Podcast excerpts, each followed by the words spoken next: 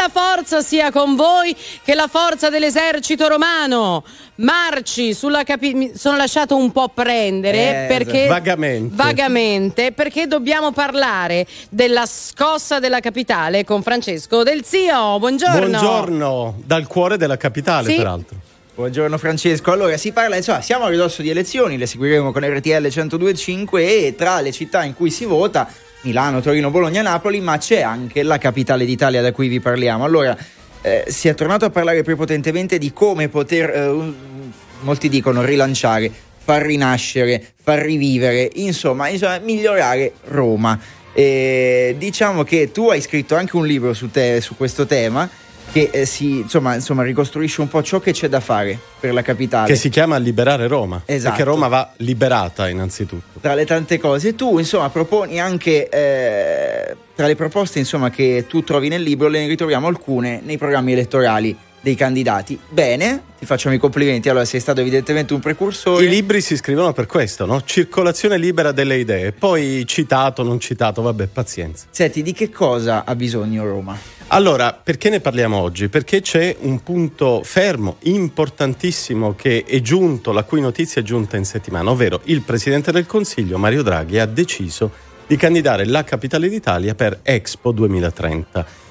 Rispetto a tutto quello che è successo negli ultimi anni, a partire dall'aborto della candidatura alle Olimpiadi, eh, candidare ufficialmente da parte di un premier così autorevole come Mario Draghi Roma ad Expo 2030 è un segnale chiarissimo della voglia di rilanciare Roma. Eh, qualcuno dice addirittura che i prossimi dieci anni, questo decennio che ci accompagnerà fino al 2030, potrà essere il decennio di Roma. È una sorta Alcuni, di tra cui staffetta, tra cui me, certo. È una sorta di staffetta della storia, no? Per cui in realtà nei primi anni 2000, tra Roma e Milano, Roma era la città che cresceva di più, che aveva più spinta all'innovazione e allo sviluppo, poi è stata ed è tuttora iniziata la fase di Milano proprio grazie ad Expo e in realtà al lavoro fatto ancora prima dalla giunta Albertini, le partnership pubblico-privato, ora forse potremmo essere all'inizio di una nuova era di crescita e di sviluppo di Roma. Ce lo auguriamo tutti, soprattutto i romani che vivono ogni giorno il disastro dei disservizi pubblici locali di questa città. Roma che non ospiterà l'Eurovision Song Contest il prossimo anno. Scusate, ma le mie priorità sono queste: l'Eurovision Song Contest, che è stato vinto l'anno scorso dai Maneskin. Però in ogni caso ci sono altri appuntamenti, al di là insomma eh, di, di questo Expo potenziale del 2030, ci sarà il giubileo. Prima. C'è il giubileo del 2025, appuntamento molto importante. C'è la Ryder Cup, di cui magari parleremo anche su RTL, 2023 a Roma, è la prima volta che il campionato mondiale di golf arriva a Roma.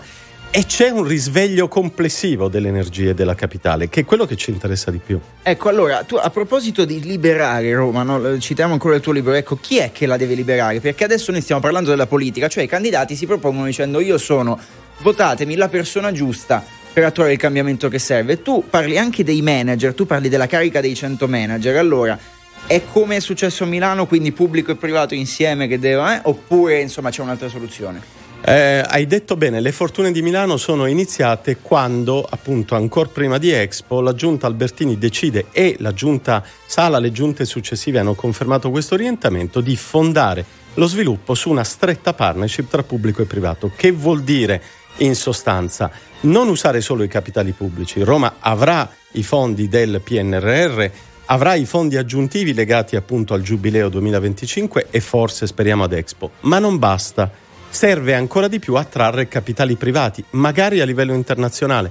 Roma da questo punto di vista ha potenzialità straordinarie, non solo nel settore del turismo e della cultura, non solo nel settore del cinema, ma anche in settori di cui non si conosce il primato romano come l'aerospazio. L'industria aerospaziale romana è la prima in Italia, è una delle prime in Europa, l'ICT in generale. Roma ha una capacità di generazione di start-up, quindi di nuove imprese da parte di giovani, molto alta e che è quasi paragonabile a quella di Milano. Quindi ci sono dei fermenti forti della società romana che lasciatemi dire, spazzano via il triste pregiudizio per cui i romani sono tutti dipendenti pubblici e sono tutti seduti ad aspettare, come dire, che il tempo migliori. Però ci sono oggettivamente, eh, oggettivamente delle cose da sistemare. Ad esempio, eh, le strade, le infrastrutture. Voglio dire, se tu vuoi fare dei grandi eventi in un posto, devi assicurarti che la gente possa arrivarci senza bucare quattro gomme della macchina contemporaneamente. E, come sappiamo i servizi pubblici locali, quindi trasporti e rifiuti eh. soprattutto, sono il grande dramma romano. Da questo punto di vista noi abbiamo società municipali che hanno accumulato debito, oggi parliamo quasi di 2 miliardi e mezzo di debiti cumulati, abbiamo pessime gestioni ma soprattutto abbiamo dei blocchi sindacali molto importanti. Eh, voi sapete che eh, un gran numero di eh, dipendenti di AMA che vengono assunti per spazzare i rifiuti sì. per strada, eh, piuttosto che di ATAC per guidare i bus, in realtà dopo poco tempo dalla loro assunzione finiscono in ufficio. Ecco. Perché? C'è ecco. qualcosa perché? che non va.